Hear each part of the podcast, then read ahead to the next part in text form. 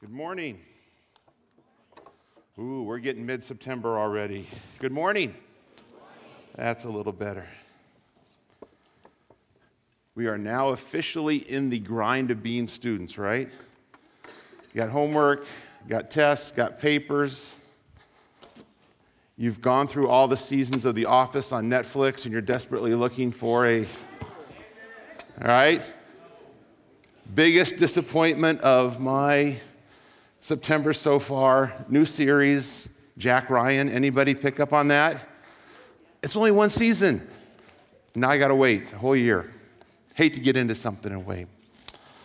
Julie and I have done a lot of youth ministry and college ministry over the years, and one of the things we discover is there's always similar questions that come up every single year. Julie likes to do cards and have, have uh, young women write down questions. And, and usually you can identify, you know ahead of time, there are some questions that are always going to come up. For example,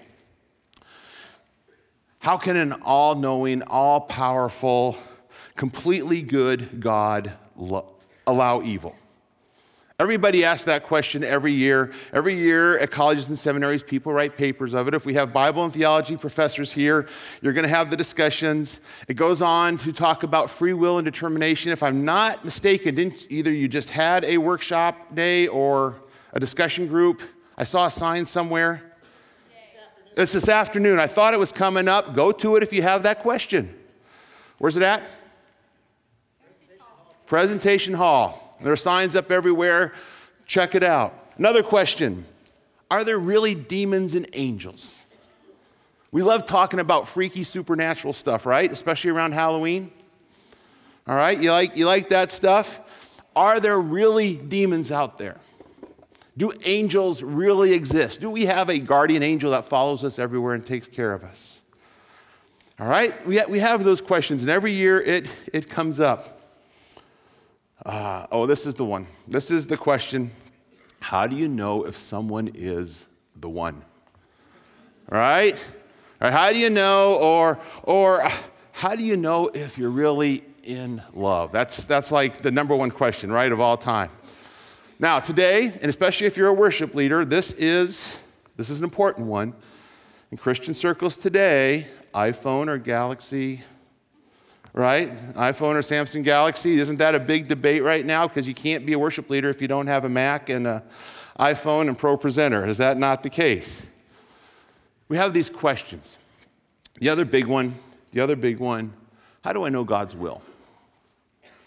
How do I know what God wants me to do? How do I know who I'm supposed to marry, what job I'm supposed to take? How do I know the next step for my life? We're going to look at a story today that, at first glance, seems to be a weird one to look at to talk about God's will. But I think in it, we're going to have some insights. And for those of you who are wrestling, seniors, in about, what, seven months, what's God's will for the rest of your life once you grow up? I don't know. How do we figure that out? But we're going to look at a story in the Old Testament, and uh, it's a story that, like I said, is going to be a little bit odd when it comes to, comes to this, this concept. But I want you to hang in there with me. Um, a lot of today's message is going to be a little more focused at those of you who are believers. But there are a couple parts in here that, regardless of where you are in your walk with Christ, I think the Bible gives us tremendous insight in how to live. So hang in there with us as well. Let me set the stage for you. The, the, the people of Israel are under siege pretty much by the Philistines. The Philistines have worked out a good deal. Nobody in all of the country can have a sword or a spear except for the king and his son. Because all the blacksmiths are Philistines, and so they won't make a sword or a spear for, for anyone. And so we're introduced to the story with a really weird statement about this fact that the only people in all the army that have a sword and a spear are Saul and his son Jonathan. And it says that the Israelites are, are camped. Saul is camped at this, this spot and he's sitting under a pomegranate tree eating his pomegranate seeds. And his son Jonathan comes up with an idea. He goes to his armor bearer and he says, Hey, let's go. Let's go over to those Philistines. Let's go over to those people. Now, again, we have King James language. He says, Let's go over to those uncircumcised fellows. You can use your imagination to figure out what he probably was saying if you know how guys talk trash in today's world. Let's go over to those uncircumcised fellows and see what happens. Let's go over and see. Perhaps God will help. Let's go. That's a phrase you hear a lot in our house. There'll be a great trade for the Minnesota Timberwolves. I'll call up my son. Hey, did you hear about this trade? Let's go. Let's go. My oldest son was with his buddies, knew nothing of backpacking, knew nothing about cars. Let's go to, let's drive to Colorado. Let's go climb a giant mountain. Let's go. A couple days later, I get a phone call Dad, the car won't run. We're stuck on a mountain. But let's go. Let's go. Let's, let's take off. Let's do something. I'm going to suggest today that a lot of Christians are paralyzed. We sit, I wonder what God wants me to do. I wonder where I'm supposed to go. I wonder who I'm supposed to date. I wonder what job I'm supposed to have. Okay, I'm going to wait for God to show me. You never ask a girl out, you never send out a resume.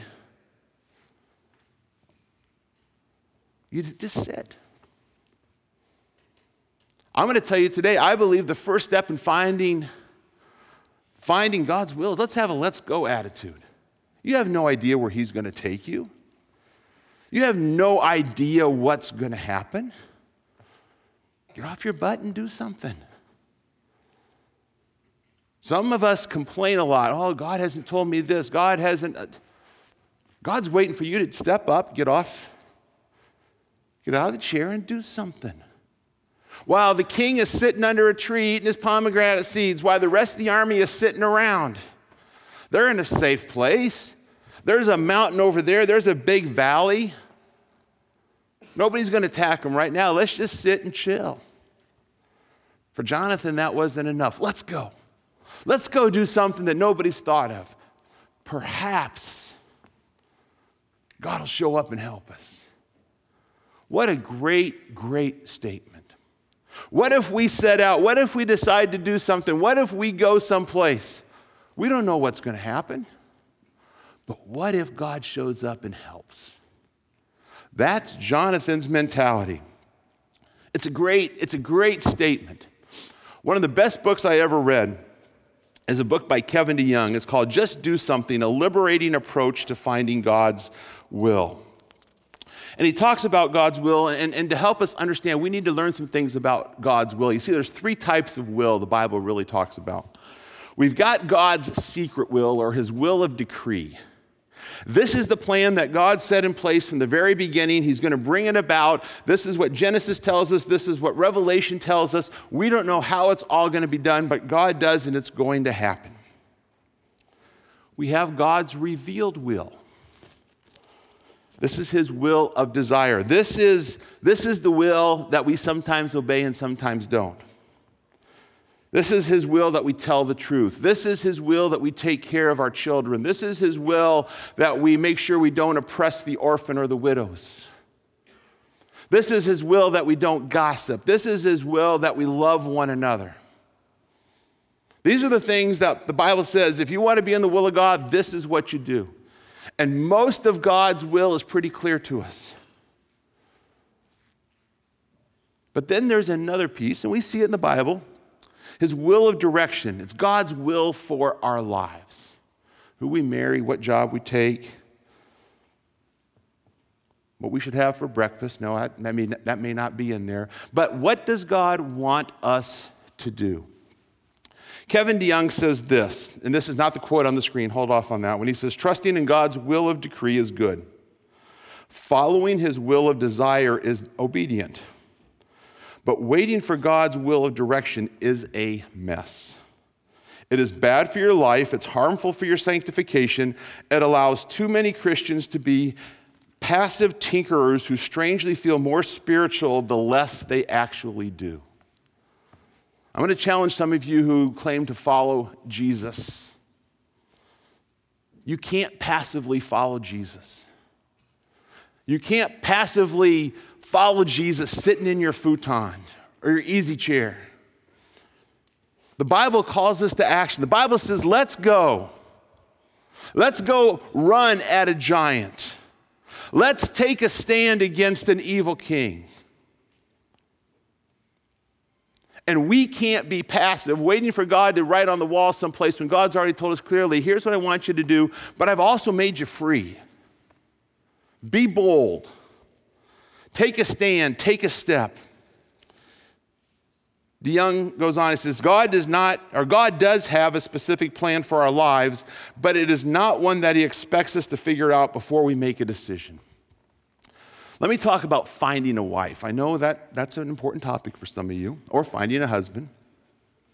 My freshman year of college, I was at a small Christian college, and, and yes, it was happy hunting ground because there were more Christian girls than I had ever seen in my life. So that was a fun way to start, start school. I met a girl, we dated, and six months later, we were good friends, but there was nothing else there. And, and so we broke up. And I was happy. She was crushed. It wasn't a good thing, but that's kind of how it went. Sorry, I didn't. That's just the truth. That's the truth.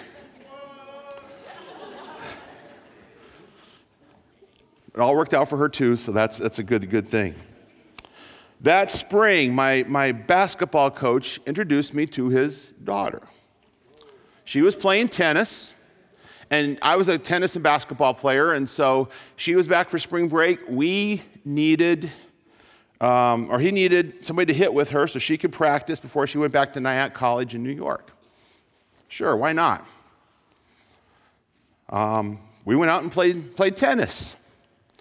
And true confession, I had no clue where she was spiritually. I didn't even know her personality that well. I just thought she was hot. I went back to my roommate and said, Hey,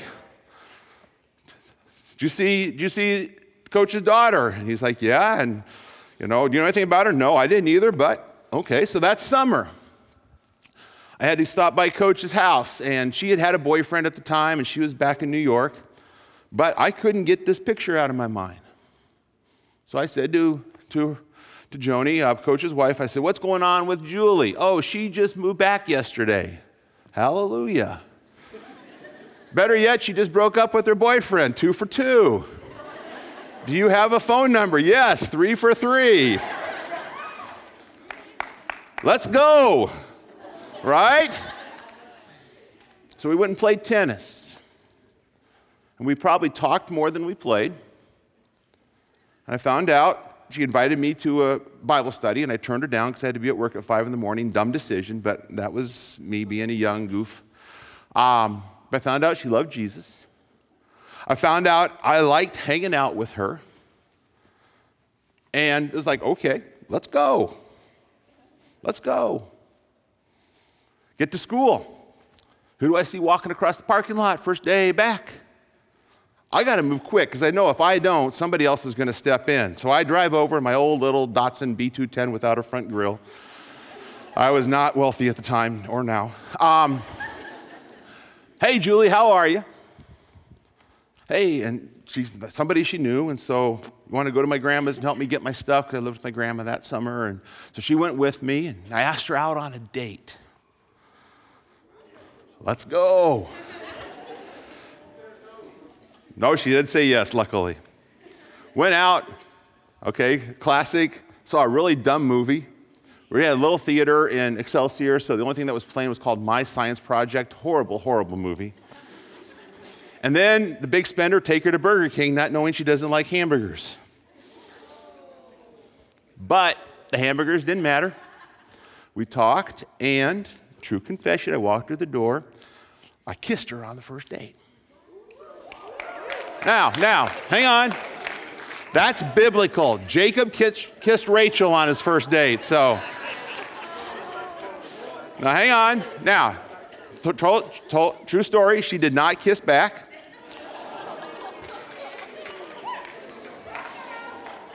But, but, she said yes to go out again. I believe I was in God's will every step of the way. What, is, what does the Bible tell us? Find somebody you can be passionate with. Some, find somebody you're going to spend the rest of your life with. Find somebody who loves Jesus. Eventually become one. And in that process, I'm giving you freedom.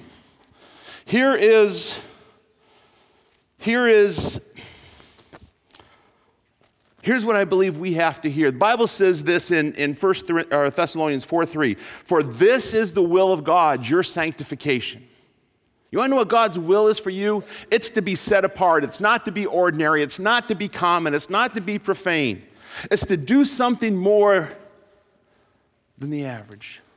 To do something for the kingdom of God, to change somebody's life, to bring peace and hope and love into this world in a way that nobody that doesn't know Jesus can do.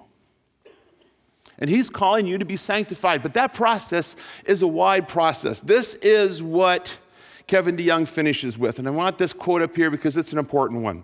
The end of the matter is this live for God, obey the scriptures, think of others before yourself, be holy, love Jesus and as you do these things, do whatever else you like, with whomever you like, wherever you like, and you'll be walking in the will of God.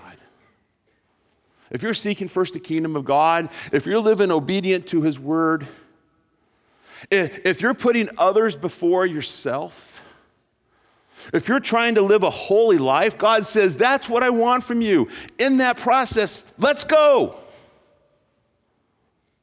Step out and do something.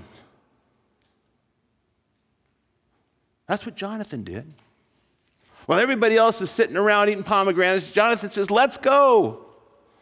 Should God want, does God want us to go or not? I don't care, let's go. Perhaps He's going to show up and help.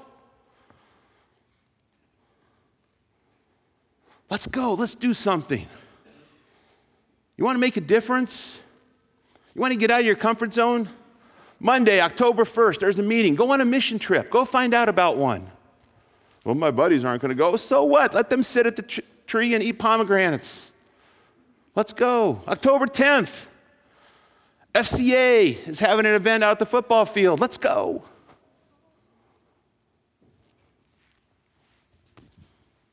Stuck in a relationship? Well, you know, I, I know this isn't a healthy relationship for me, but God hasn't shown me who He really wants to date. Well, let's go. Break up with this one so you're ready when the next person comes along. Don't stay in some place that makes you unhealthy or unholy or common.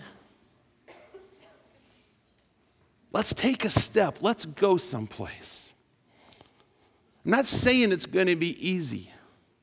I'm not saying it's going to be smooth sailing. They, they were sitting on a tree over here. There's a cliff here, there's a cliff here, there's a big valley. Jonathan and his armor bearer have to go through the valley. This cliff's name, right here, it's called Seneh. It means slippery. It's a cliff that's full of slippery rocks. It's not an easy thing. You fall down, you slide down, you get hurt. You cross the valley. You get to the cliff of Bozez, which means thorny. Now you got to climb up through the thorns. You're going to get scraped. It's hard. And Jonathan says to his armor bearer, All right, we're going to go. And if, if they say, come on up, we're going to come on up because that means God has the victory for us. This is what God wants us to do. And then he makes a powerful statement. He says, Nothing can hinder God from saving. Nothing can stop God from saving, whether by a few or by many. You can't stop God. I can't stop God. I can take a left turn. I dated Beth for six months. That didn't stop God from helping me find Julie.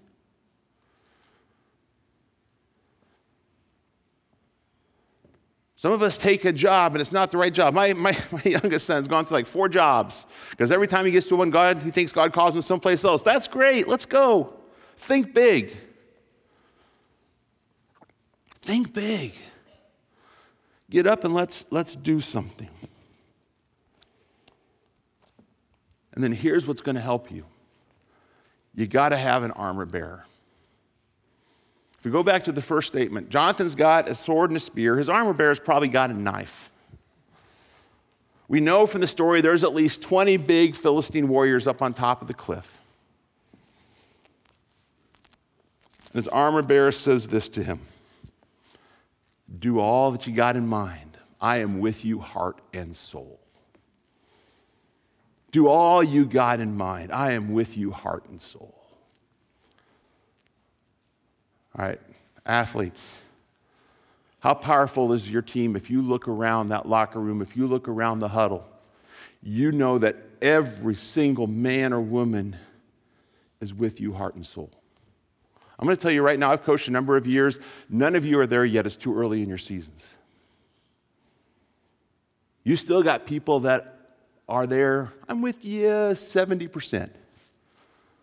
I'm with you as long as I get to play enough. But when you get those special teams where everybody, I'm there, heart and soul. You want a great marriage someday? Have a spouse who's with you, heart and soul. Hey, Julie, let's move to Kansas. But we live in Chicago. Chicago's fun, it's big, there's lots to do. I'm with you, heart and soul. Let's do it.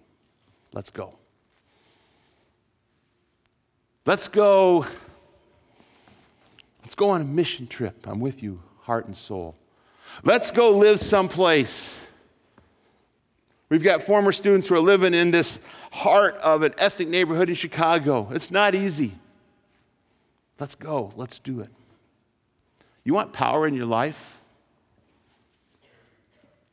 To know why the Bible tells us not to be yoked together with an unbeliever? Because if you're yoked together with an unbeliever, they're never going to be with you heart and soul. And either you're going to be dragging them everywhere you go, or they're going to be dragging you everywhere you go.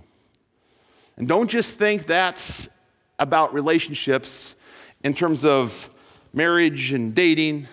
It's true about your business partner someday, too. You need a business partner who's with you heart and soul.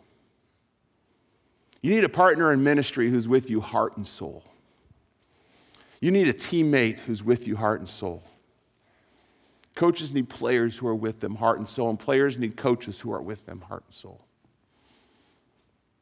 Actors need directors who are with them heart and soul.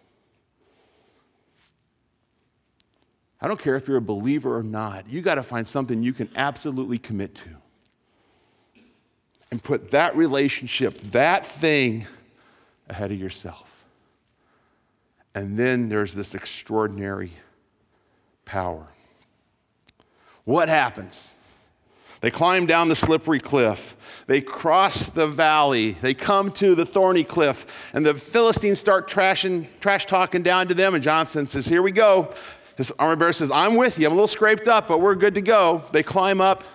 And they've got about a half acre, which is maybe the size of this auditorium down here. There's 20 warriors sitting up there. And here's how the battle goes. It says Jonathan goes, and his armor bearer followed behind him, and he's swinging his sword and he's stabbing. He doesn't have time to stop and see if the guy's dead. And it's a scary thing if he's not dead because he's going to come up and attack from behind, but that's okay because his armor bearer is there. And anybody that's not dead, he makes sure of it. And there's 20 men, and they're coming from every side, and Jonathan is fighting. And all of a sudden he looks up and there's 20 dead Philistines. But you see, that's not the end of the story. There's a whole army out there. And there's a great little verse that says, Then a panic hit the Philistine camp. That panic was sent by God. Then God stepped in. You see, it wasn't about those 20, it wasn't about climbing the hill. God's will was far bigger than, than Jonathan ever imagined. He was going to do something greater, but he needed Jonathan to step out. Let's go. And the enemy began to run. And the people on the other mountain was like, hey, look over there. Those guys are running away. Who are we missing? And instead of chasing them, Saul says, oh, let's just gather everybody and count off heads. Let's pray a little. Well, let's not pray. Oh, let's pray. And he kind of wavers back and forth. Meanwhile, Jonathan and his armor bearer chasing the entire army themselves. Finally, they say, let's go. And they go, and there's this huge victory. Here's my challenge to you tonight. I said this story started with two guys who have weapons, the only two guys in the whole nation. One's under a pomegranate tree, eating pomegranates, taking it easy. One who says, Let's go. Let's go. Let's trust God. Let's live in this freedom that He gives us. I know He wants us to be a nation under Him. I know He takes care of us. Let's go. Which one are you? One doesn't pray, and then he prays a little, then he doesn't, and then he kind of sits. He's indecisive, he wavers. The other steps out and says, We're going, and his buddy says, I'm with you, heart and soul. One holds back, the other inspires. One's fearful, one trusts God. I believe God has set a world in front of you. Here's, here's my will for you that you come to know me. Here's my will for you that you're set apart, that you're sanctified, that you are something more. How you're going to find that? Let's go. Figure it out. When you step to the left, you're going to hear a voice in your ear saying, This is the way, walk in it. When you step to the right, you're going to hear a voice, This is the way, walk in it. God's big enough. If you take a wrong turn, He'll get you back on the right track. But get off your butts and let's go. Let's go. Let's go. Let's pray. Lord, I pray there's a power in this group of young men and women. There's something in them that you have built, that you have created that's unique. And I pray they hear your voice today. Let's go. Let's not wait. Let's not sit around, but let's go. Let's find somebody and love on them. Let's find a world and bring peace to it. Let's find somebody who needs hope and tell them about our hope in Jesus. I pray that they would discover your will. They would discover the freedom they have as they follow you.